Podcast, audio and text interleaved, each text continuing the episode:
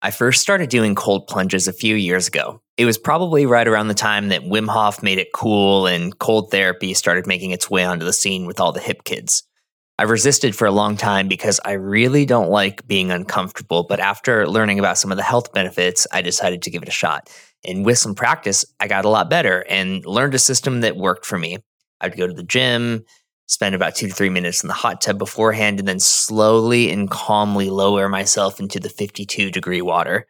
I learned that you need to stay in for about three minutes in order to get the full benefits. And that first 90 seconds was by far the worst. And all your body is trying to do is regulate. You suddenly can't catch your breath and your heart feels like it's beating out of your chest. But after about 90 seconds, you'll feel yourself start to calm down. And you'll feel like you could stay in for 20 minutes if you needed to. But then one day, right as I got in, somebody else jumped in the water with me. It's a public place, so no biggie. But he's moving around quite a bit, stirring the water around, and this makes it feel even colder. And this might be a little dramatic, but immediately I hated him. He kept breathing all loud and moving his body around, and then this guy has the audacity to actually talk to me I wish I could tell you what he was saying or asking, but I can't remember because I couldn't even respond. My body was so dysregulated that accessing that part of my brain felt like trying to open a locked door. I eventually was able to muster out to just give me a minute. After that initial 90 seconds was over, I felt myself calm down and I actually enjoyed the conversation. He told me about what he was doing and how he was climbing Everest, and this was part of his training. And I tell you this story to illustrate how your capacity changes when you are not regulated. Being dysregulated with your emotions really doesn't feel much different than the beginning part of an ice bath and trying to hold a steady conversation. We have to first regulate and then we can engage.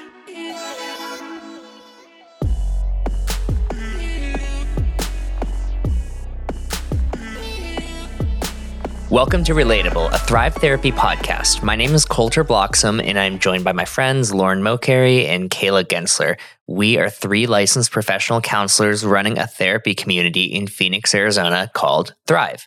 Our mission is to help you find the most connected version of yourself. And we do that through individual therapy, group therapy, couples therapy, couples workshops. And this podcast is just an extension of all of that, where we go through topics on how to relate better to others, how to relate better to yourself, better to your anxiety, emotions, experience, and so on. So, our topic for today is on emotion regulation, which is actually going to be a two part episode because we've got a lot to cover. We learned that when we did our boundaries episode that we should have broken that into two parts. So, so we're going to break this up into two parts. Uh, Lauren said that we needed a sexier title than emotional regulation, but ChatGPT wasn't able to come up with one for us. And so uh, the intro story is on cold plunge. Do you ladies cold plunge? Okay, I have never cold plunged. And the first time that I heard about cold plunging actually was when we did the couples retreat a couple years ago. And I was like, absolutely never would I do that. That just sounds masochistic. And I've kind of maintained that for like, I maintained that for maybe like a year and a half. And then in the last year, I've been like, this feels like something I should try. I think I texted you the other day, like, I had this immediate thought process that came up like, oh, I think that I would like to try this just to say that I've done it, but like, I don't know where I would go to do it. And so that's kind of a barrier. And then I was like, well, it is December and you do have a pool in the backyard. And then I was immediately like, no, no, though, I can't do that. Doing so, it in the pool is so bad. Why? Okay, so that makes me grateful that I haven't tried it in the pool. It's why is it so bad? Because it is easier to go from hot to cold. And so, like, going into a hot, eh, if you have a hot tub at home, or I don't know, maybe you could take like a hot shower or something, but like going from hot to cold is actually easier because it lowers your basal body temperature about two degrees. And the last time I did one in my pool, like I just walked outside. It was December, it was cold outside, and I just got in the cold water and I just was like, eh, had that like chill to the bones for like 24 hours. So I'll probably never do that again. That sounds miserable. I also have zero interest in this. I used to be a runner, um, and so I've done ice baths, and I know that that's similar, but the intention was different for me. It wasn't like to test myself or like improve my tolerance or Are you, you know up past your chest when you do those, No. or is it just your It's legs? just your lower okay, body. Yeah, that's a different. and it's miserable. I mean, I literally regretted it. I've not regretted it, but dreaded it every single time I did it, and it was awful. I think doing just one body part is actually harder somehow because I had to do my entire arm for like 20 minutes one time, and it was so hard. But like, w- there's something about getting in. I think it's past your heart that it just like pumps a lot more blood throughout you, and I don't know. It still sounds horrible to me, but also I think as a somatic therapist, I am always intrigued to be able to push myself and kind of explore like what are other ways that I can expand my window of tolerance and practice resources. And I do go back in my head a lot to like, okay, well, like I've gone through labor and given birth, so like it couldn't Yeah. really be harder than that. Probably. So It's definitely to it. not harder than that. I also like how you seem kind of impressed with yourself just that you are open to the idea. Yeah. You're like, I, I don't do it, but I didn't want to. And now I might do it. It's like, that is presently where I'm at. like I do that with myself. Like, I'm so strong that I would even think about doing this. Consider this. I feel a little called out, but yes, that's accurate. Yeah, I'm still a hard no. I have zero interest. I think it should be a challenge for the podcast for us to do this. I'm looking at Cayla. She's like tense and braced and like Come on, holding her give the fans over what they want. They tried to convince us at the retreat, and that was also still a very hard no for me. So yeah, I got out of it there because I was pregnant at the time, and I was like, I don't know if that's. But then later, I saw a friend of mine, like in her third trimester, doing cold plunge in her pool in December. I don't think you're supposed to do it when you're pregnant. I don't, well, she was prepping for labor, and I think she did great. Yeah. Okay. We're way off topic now. Yeah. Anyway, So- TBD if we ever all come back and say that we've now all three done it. I think just like that visual that you gave us, Colter, of not being able to even speak to the guy that you hated in the cold plunge um, is. I think that's the feeling that obviously we're all dreading by doing this, and and that's the feeling. I, I love the connection to the topic. You know, just being able to recognize that I'm so out of my window, my body is so dysregulated that I can't even speak right now.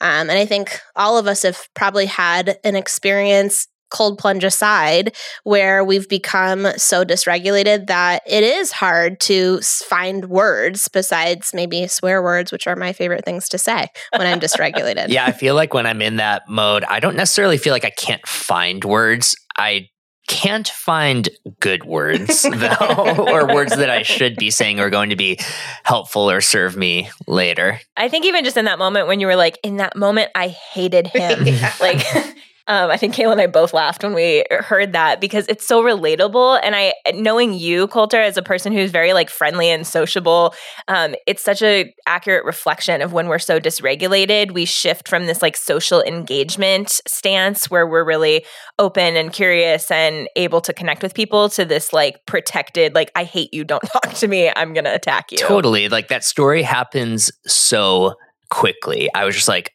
I hate this guy. He is so selfish. He does not care about me. He does not care that he is disrupting this. He's making it so much colder because he is a selfish jerk. and then, like, you So know, after that all went away, he was like, he was really cool. Like I remember that we stayed in for like 10 more minutes. Like that was like one of the longest ones I've ever done because he's like, "Yeah, I'm climbing Everest and like this is part of my training." And so it was just crazy. And but the reason I was able to do that was because I regulated. Mm-hmm. And that's what's kind of interesting about the cold plunge is like forces you to regulate. It's not because I am strong or like good at the cold. I'm from Arizona. I'm definitely not good at it. I definitely don't like being uncomfortable, but my body regulated. Yeah, and I think before we can even get to what that means and and why we do it, we need to be able to recognize that there's an actual need to self-regulate and being aware of our bodies really helps us to do that. You know, and and that is honestly like the first step of all of this is that in that cold plunge, that recognition that like my heart, you know, is racing and you know it is hard to find words that matter and and what is my mind doing just trying to really recognize like what is my body telling me in the moments that maybe i am dysregulated Yeah. And I think that what you're talking about, Cayla, is our capacity to be self aware, to really practice. Like, before I can do any regulatory action, I need to actually be aware that I'm dysregulated. And I generally encourage people to pay attention to any one of three themes um, when we're practicing self awareness. So, um, we can be aware of our behaviors. I think for a lot of us, that's maybe the easiest one to start practicing. So, Colter, even when you were just talking about, like, yeah, I have all these like words that come to mind, but they're fighting words, you know? And so, if we find ourselves going into, I'm criticizing, I'm blaming, um, and we're actively doing some of these things, um, I'm slamming cabinets, I'm stomping around, like, what are my behaviors showing me about maybe the level of dysregulation I'm experiencing? So, that can be one way that we start observing, oh, hey, I'm probably dysregulated right now.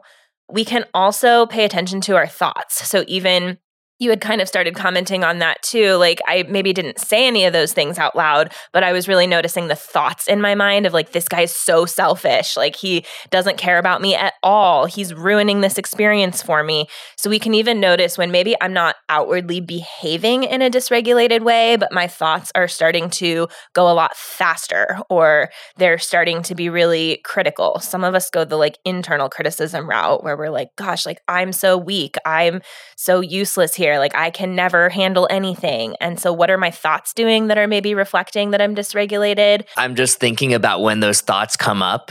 They feel like they are so true. Mm-hmm. Like if somebody was able to read my mind and ask like is that person really selfish, I would just be like, yes, they are. Like I'm 100% positive that that is true. There's like a like, certitude. Yeah, it. it's like I'm I'm going to I'm to bet money on this. Uh-huh. And actually, I would say, yeah, when I hear clients or even friends talk about other people or circumstances when they're dysregulated, I think that's accurate. There is this sense of like certitude of, I know this and like challenge me. I'm ready to. Where does that come from? I think it comes from the protective stance, right? Like it's when we're dysregulated, our our brain is literally communicating something feels unsafe here or I'm not able to cope with whatever the task at hand is. And if I can't cope or I don't have safety, something's feeling threatened, then we really shift from that like social engagement stance to social engagement is not the priority right now. Protection and safety is the priority. Mm-hmm. Yeah and it and it probably has like two themes whether it's self blame or blame of others, right? It's going in probably one of those two directions, like you were saying. It's that inner critic, or it's going to what is wrong with this other person and and why can't they do this the way that makes me feel better? Mm-hmm. Yeah, and then I think the maybe a little more advanced self awareness practice it, beyond tracking our behaviors and our thoughts is tracking the sensations in our body. And that's tracking things like how fast is my heart going? How much tension is coming into my shoulders, my neck, my torso? I notice about my own body, like my eyes are getting bigger. I feel this like forward momentum. My voice is getting more tense and pressured when I'm talking. So, like, those are also cues um, I had a friend one time. I was ironically driving us to a yoga class, um, but it was like in the middle of summer. My AC had just gone out. I had just moved. There were like a number of stressful things going on. And we're like halfway to this class, and she looks at me and she's like, Do you always drive like that? Like, do you always sit like that when you're driving? And I like noticed myself, my shoulders are like up to my ears. I'm like death gripping the steering wheel, and my chest is basically like on top of the steering wheel. I'm like so tense and braced. And she was like, I feel a little bit alarmed right now. And I'm like, hmm, I think maybe I'm just a little stressed. Yeah, and we pick up on that from the other person too. It's just like there's like an energy going on with you and like I'm starting to feel it now. Like I start I'm starting to feel kind of tense. Mm-hmm. I've noticed one of the things for me, I feel like this is very specific, but I take my index and middle finger from my right hand and I squeeze it with my left hand. Like I will always notice that like when I'm at the dentist, especially like I have to tell myself to relax like seven times and that is always the indicator like i'll be like stop squeezing like squeezing is the thing that i do it, um, if i'm starting to feel like really nervous or tense and so i think our body tends to go back to the same couple of like where it holds the tension Yeah, I think so too.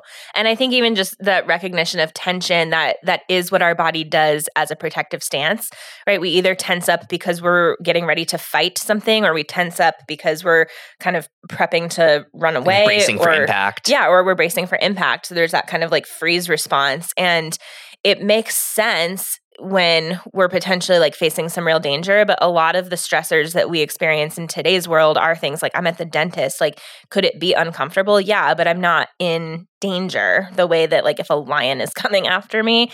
And so it's really counterintuitive to try to work with our body to like release some of the tension because uh, the tension is actually just adding to the distress that's already there. Mm-hmm. Yeah, I think you're referencing like the the system is really old, right? It's been with our species for a really long time and it's an evolutionary system that used to protect us from really dangerous things like bears and lions and war and all of these things and and now it's protecting us from the dentist and for me breaking a dog bowl on the ground this morning. So. Yeah. I love that language of what did you say like ancient software? Did you say software or ancient No, system? An evolutionary an an uh, evolutionary system, I think I said. you said something else, but Hmm, it's good, I guess.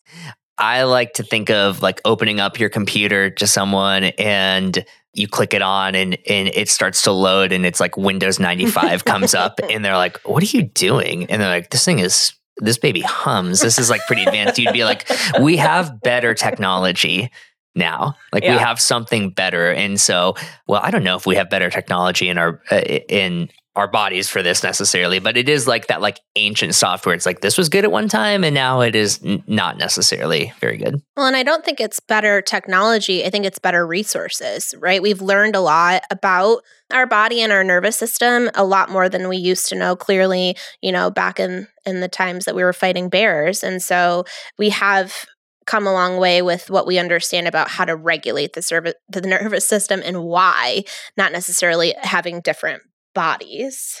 So, as a trauma therapist, I think it's still important to acknowledge that sometimes we are facing bears, right? Sometimes I'm facing a really unsafe person or a really unsafe situation. And so, it's not that that software, so to speak, is not helpful mm-hmm. anymore. Like, we still actually need access to that, but we want to be able to learn to differentiate when am I actually safe and there's not a dangerous situation anymore, whereas maybe there really has been in the past. And then I can start pulling new resources to help release tension and regulate my system. Uh, whereas if I'm like actually in a dangerous situation, then that's not the time to regulate and use resources. That is the time to be in survival mode. Yeah, it still helps us, right? It helps us in the moments that we actually really need it. And then the reason that we then want to choose to have this awareness, as we've already been talking about, and then these resources to regulate ourselves is more so for the moments where we're getting dysregulated and we want to resume business as usual, right? And our body is responding maybe in a way that feels a little exaggerated to the trigger that just happened. Yeah. So, Cayla, what happened with the dog bowl this morning? What happened? What happened with your thoughts and sensations and Yeah. behaviors? I will be a guinea pig for the rest of the listeners this morning. So, um, Dustin is out of town traveling for work. And I will just say, shout out to all the single moms out there in the world because I am having a real hard time adjusting to taking care of the house while I'm working. It has been really, really hard. I have three dogs, two of them are geriatric, one is especially geriatric, and they eat very unique food that is refrigerated and all the things. And so I'm getting everything ready really quick because I have to get out the door to get to work. And I'm carrying all the dog bowls, which, by the way, are ceramic. Why do they make ceramic dog bowls? And why did I buy them? Is all the questions that go through my head. Why are you carrying them? well, I'm carrying them because I have to separate the dogs so that they can eat in different rooms so that my puppy, Walter, will not eat the old dog's food because they eat slower. So, I'm, anyways, all that to say, I'm carrying them. And of course, I drop the ceramic bowl on the ground and it just shatters. And then I have puppies running towards the food and the, and the ceramics and all the things. So, immediately, I think for me, I'm aware of like my body probably first. I'm aware of my heart racing and the tension that I'm carrying, and even my hands shaking. And out of my mouth is an immediate swear word um, because that's who I am. I'm from New York, and that's what we do. so, and what example is that setting for your dogs? wow. it's it, it just like right away, especially because I know we're doing this podcast today, I'm like, I'm dysregulated. And I'm telling myself, like, okay, this is, I'm out of my window, right? I'm running around and I'm trying to get everything. And I will tell you, that example of blame versus self blame, there's awareness of the thoughts and I can't find the broom to sweep up all of the shards of, of ceramic that the dogs are trying to get. And immediately I'm like, where did Dustin put the yeah, broom? idiots. Yeah. Where did like where he probably put it like in the attic or something. like why just call him right away and let him know. Why do you never put anything back where it's supposed to go? Why That's are you amazing. out of town? Yeah. How could you leave me? All of the things. He's like, I'm bro, I'm just chilling right now. and honestly, an old version of me would have called and cussed him out. I did a little better this morning. I I knew that I didn't have I texted him and cussed him out. I waited until I was in my window. Uh, no, I I knew I didn't have time to search for the broom, and so I think one of the resources, honestly, that I was pulling was a phone call. I called him to to ask where the broom was, but I didn't have time for nice, nice. So I wasn't like, "Hi, Lovey, how's your day?" Yeah, it was more like, "Where's the broom?" Uh-huh. you know, and and accessing the broom. But I, it felt better than where's the broom, mother effer? How could you move the broom? It belongs in the cupboard. Why don't you, know? you ever put things back where they're supposed to be? Yeah. Exactly. Exactly. Uh huh. Yeah. So it. I mean, needless to say, I, I cleaned it all up, but it was. I could sense even while I'm getting ready after that, my body is still a little like trembly and my thoughts are all over the place and i'm just like gosh this is throwing me off an extra 15 minutes and you know all the consequences of being dysregulated after that yeah, I think you're naming really clearly. Like, there's a lot of the thoughts that go to you described blame. Like, immediately, I'm looking for who's to blame for the fact that I can't address this quicker. What are all of the things that are at risk now? That uh, am I going to be late and I'm going to be more disheveled this morning? We start more being more frantic in our movement and our behaviors even your voice when you're like yeah i wasn't like hey lovey how's it going? Like where's the broom right? Like yeah. we hear the tension we hear the pressured volume of the voice. And so they're all indicators that you know we are dysregulated. And the thing that was really cool about you describing the way you did respond is that even though those indicators are still there, you regulated yourself by like, I'm not going to call him until I can ask the question that's really going to address my need. And I imagine knowing you that you probably were taking some like huffy breaths. Oh, to, yeah. Like, I was just going to say that. Yeah. My, my, breath was like this. Ah! Uh-huh. That's one of my favorites. That is a regulatory right. resource. It's Everybody auditory. take note.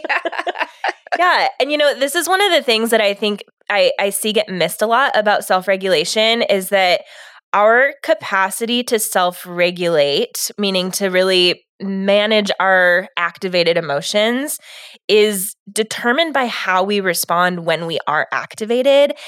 Our capacity to self regulate is not determined by how good we are at avoiding being activated. And I think that's something that I see a lot with like perfectionists or people who maybe are really high functioning. It's like, oh, I'm regulated all of the time because I'm just always staying ahead of everything and I'm just always mm-hmm. avoiding things that would cause me stress or that would hit on some of my triggers.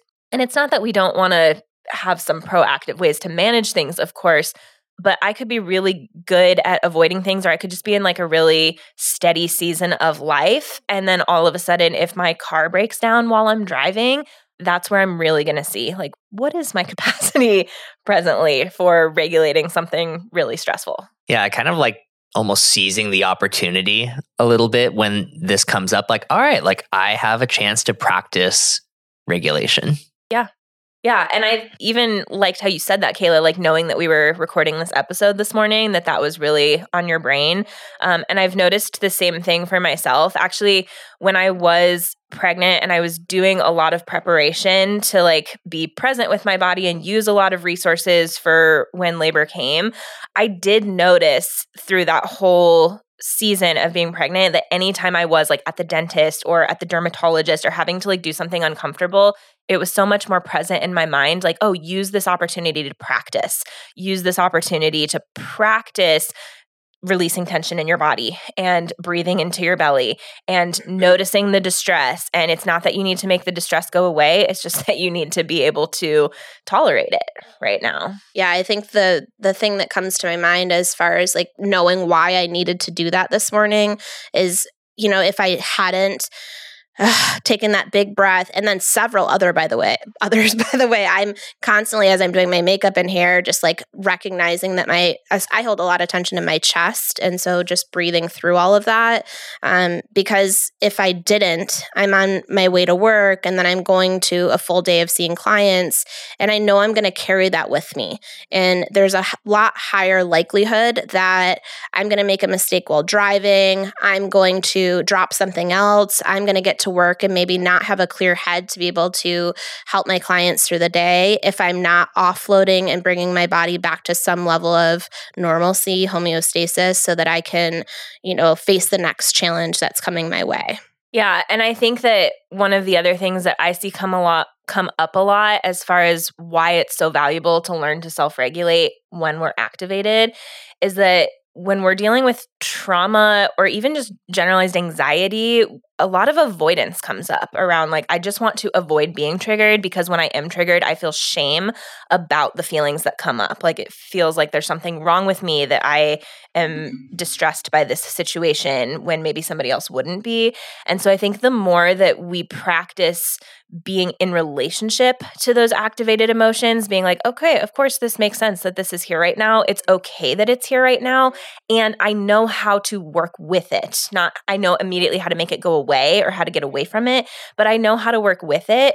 Um, it really increases our capacity to just function in the world um, when we're not so distressed by being activated. It's like, oh, I don't have to like being activated, but I know what to do when this is here. So it really um, increases, I think, our self trust. Even what you're saying right now, Lauren, is one of my hows as far as my regulation is being able to name it.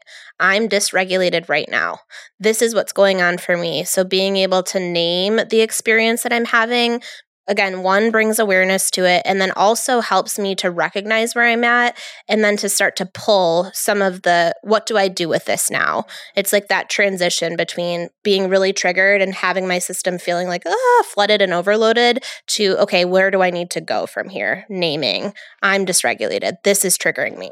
Yeah, I love you saying that because I think that a lot of times we do try to jump too quickly to like the coping skills, right? Like, okay, I need to control my breath. I need to tap my fingers. I need to do something to make this go away. And I think that what you're saying, Cayla, is actually the most important for the how we do this is to just name it and validate it. It makes sense why this is here right now. Yes, of course, me dropping the dog bowl on the floor and having fear that my dogs are going to eat the shards of ceramic is a reason for me to feel worried and out of my window this morning. Yeah. And then I think the next thing that I would move into myself is I really, like I said, I notice my tension in my chest the most. And so the thing that helps me is to breathe into that, even that audible breath out. Some people might look at that as a dysregulated behavior, but for me, being able to exhale all of that energy is then going to force me to then slowly inhale breath again. So I think first naming it, and then second, for me, going into breath. Yeah, I also think that's a good point too that like when we are dysregulated, the goal is not to not be dysregulated. Right, exactly. Right? And so I think sometimes people think that too that okay, in order to be self-regulated, I need to continue with business as usual.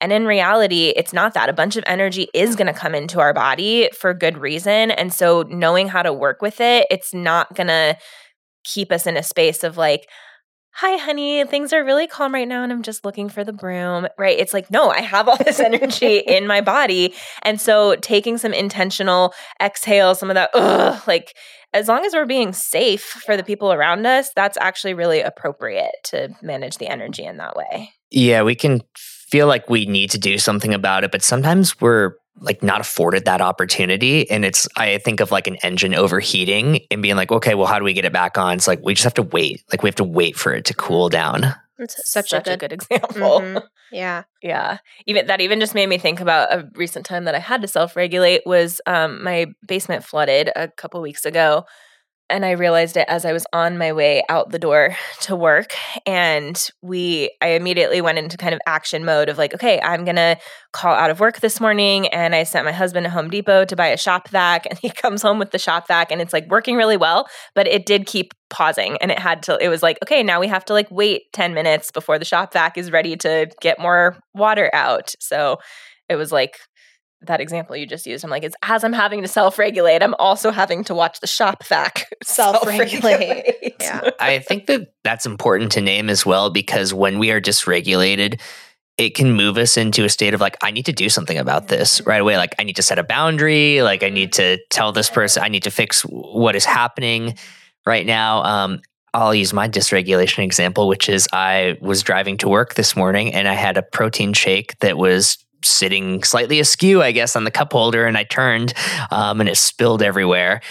Just like just all over the seat, where you're just like, there's just like a pool of protein shake on my passenger seat. Uh, and I yelled out, shit. And of course, my three year old in the back seat goes, he goes, shit. And then he says, I say it too.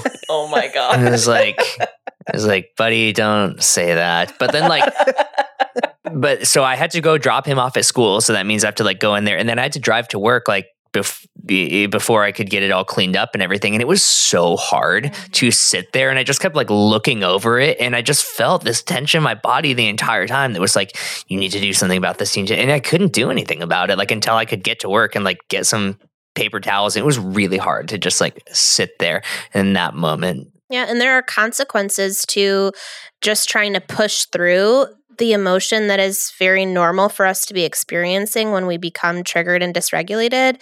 If we are just trying to immediately move to fixing and removing or avoiding the emotions that are very real, that is also not healthy for us. There are a lot of consequences to just trying to push our emotions aside maybe not in that immediate situation. It may feel like that's the right thing to do, but as we do that long term, it makes it a lot harder to access emotions in a more in a place where we actually need to, whether that be relationally or in communication in general, just being able to recognize what we're feeling, even the good emotions. If we are trying to sidestep, quote, the bad emotions or the ones that we don't want to feel, it does linger for our system in general as far as like, oh, this is something we don't do and we shouldn't do. So I just think that's a risk we don't really want to keep taking. Totally. And I think that speaks to like the the thing our brain does with a short-term versus long-term calculation in the moment when we're really dysregulated.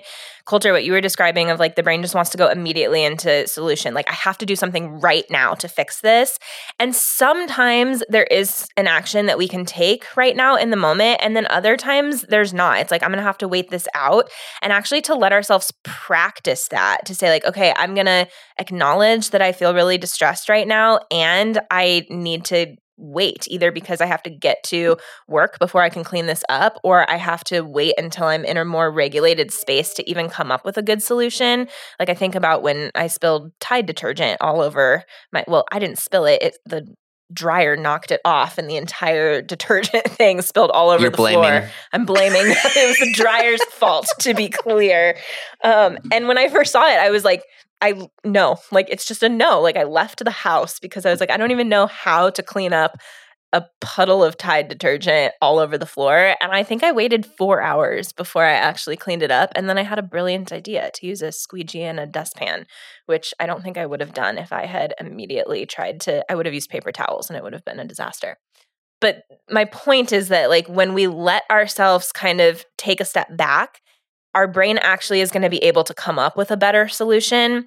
And it's also helping us practice that I can tolerate distress. I don't have to immediately, Remove it. yeah, I don't have to immediately remove it. And so the more I practice that, the more it is actually going to increase my capacity to cope with hard emotions over time. So as we're talking about how we self-regulate, I'm curious what you all think about this is part of the reason that I do the cold plunges is to practice dysregulation, is to practice that dysregulating and Cayla, you're giving me like a because I, like, I see where this is fearful that you're going to try to push me again into this.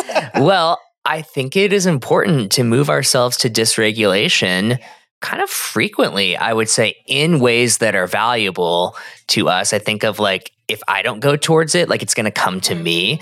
And so I'd rather approach it on my own terms. I also just think about that in terms of like exercising or something like that. Like that can be kind of some form of of dysregulation.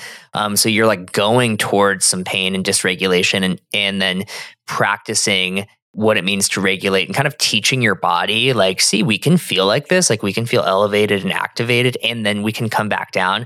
For me that's made it a lot easier when i get into more like relational dysregulation situations and i'm like okay i've felt some of these things before and they will go away. Yeah it's an excellent point. I think of the time lauren i watched you in one of our intensives hold your arms above your head and you know we can all probably do that for 60 seconds, maybe even 90 seconds without really feeling too too much, but eventually it is going to get tiresome. And even that's a way to be able to breathe through some of that discomfort and expand that window and prove to yourself, like you were saying, Colter, that I can tolerate this because that is really what we're trying to do with the cold plunge, with exercise, with other ways that we are uh, even just randomly getting triggered with the dog bowl on the ground, being able to look at these opportunities to practice self regulation and honestly self validation for the reasons that we're feeling dysregulated and kind of proving to ourselves that we can manage that, that we have the resources and skills to be able to cope. Mm-hmm. So, Cayla, do you feel any more convinced that you should try the cold plunge?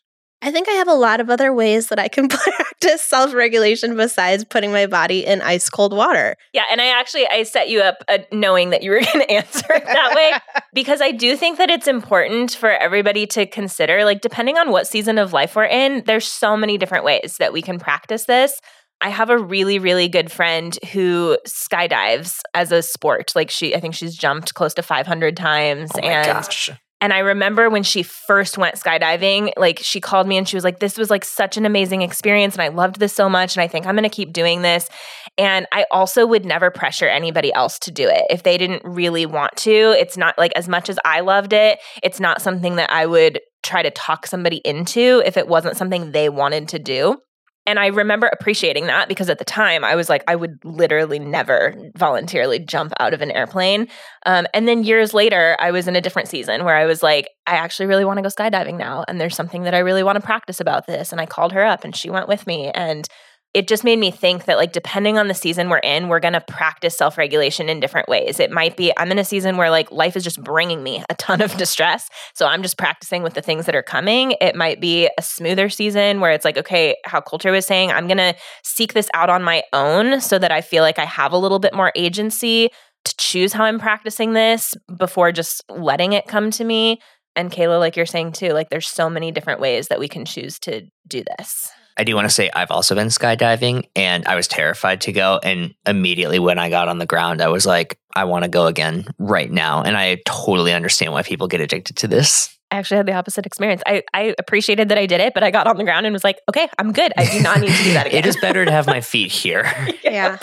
And I'm thinking of I'm somebody that has tattoos and will and thinking about getting another one pretty soon here. And that's a way, Colter, instead, that I would prefer to practice self regulation than the cold plunge. And that is not everybody's cup of tea either. Yeah, that's know? fair. And you saying it that way makes me think I'm afraid to get a tattoo. Mm-hmm. Yeah, it's painful, but it is a way to regulate your breath and um, expand your window. That's sure. so funny too, because I'm thinking like, man, if you can get a tattoo, like you can do this. Like this is three minutes. Wouldn't it be nice if cookie cutter ways to practice self regulation worked for every single person? They have to work for everyone.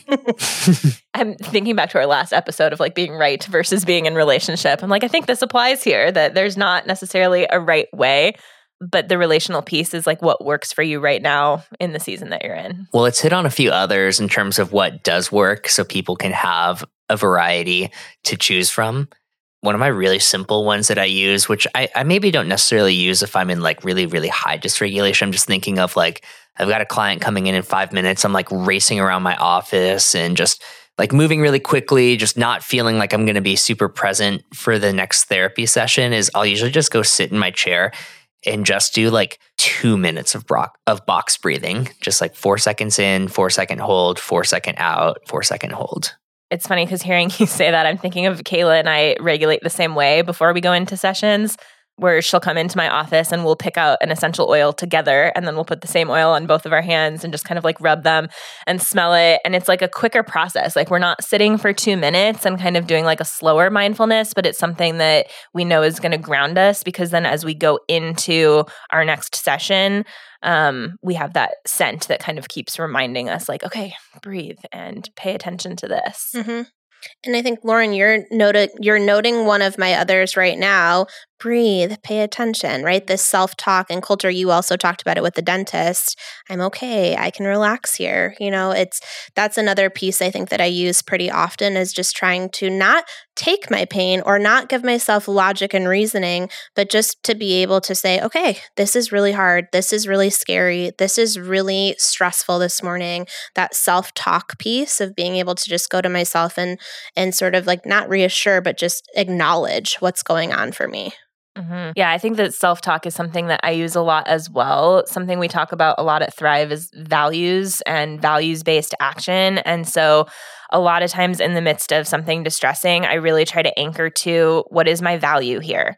We talked about distress at the dentist, right? And I'll think about, like, okay, well, my value is preventing having more distress at the dentist, right? If I don't come every six months and let them poke at my gums and tell me that I don't floss enough and they're kind of doing some of that cleanup for me, the chance that I'm going to end up with a cavity or needing a root canal or something more severe down the road. So that's like a value that I anchor to. Um, I anchor to, I really appreciate that I have access to this resource, that I have this time of somebody else to really just take care of my body in this way even though it feels distressing, that's also a really nice thing that I'm grateful for.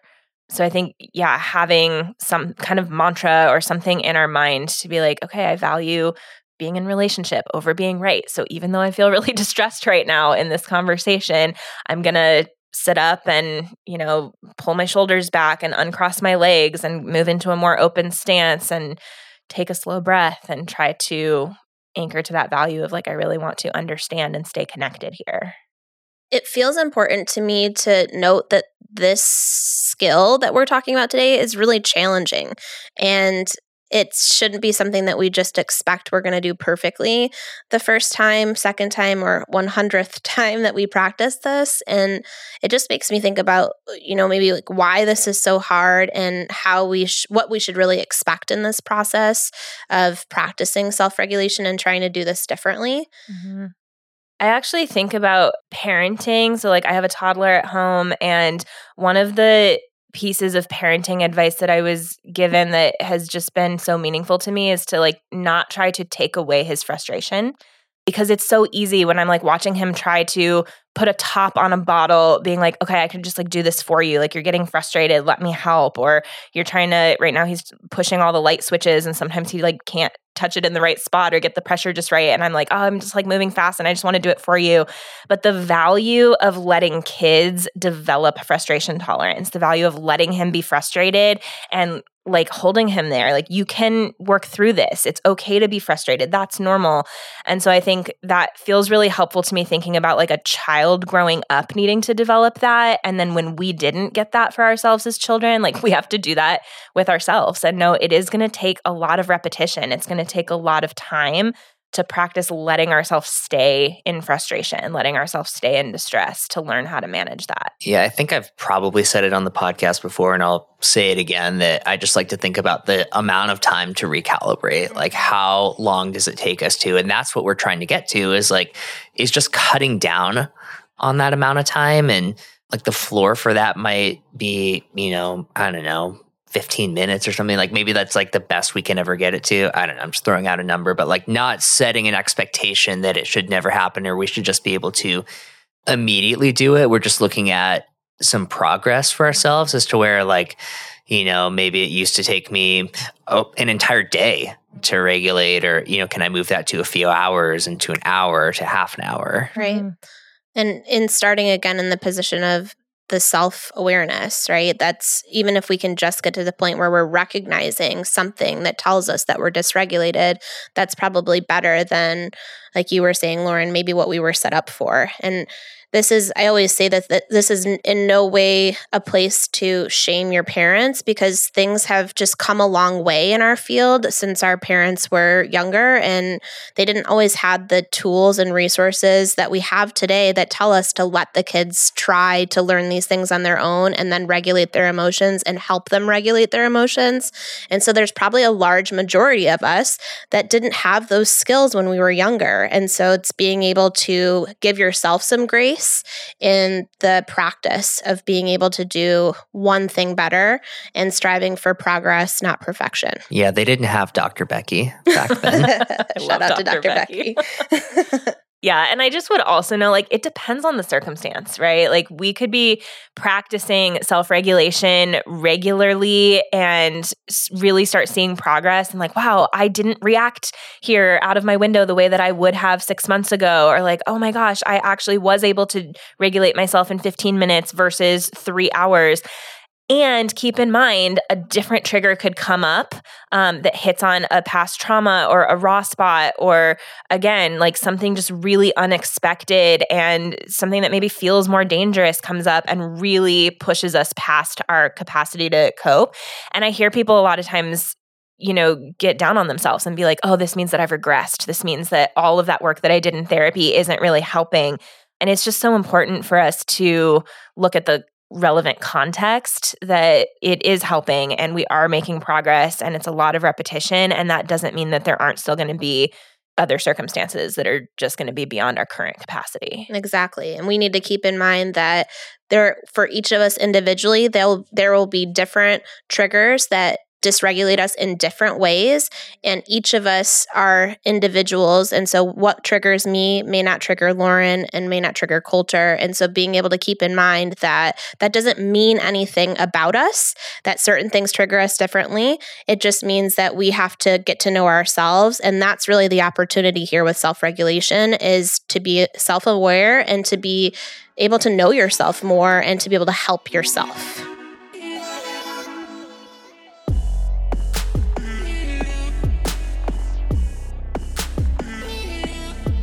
All right. Well, I think we need to land our plane for today.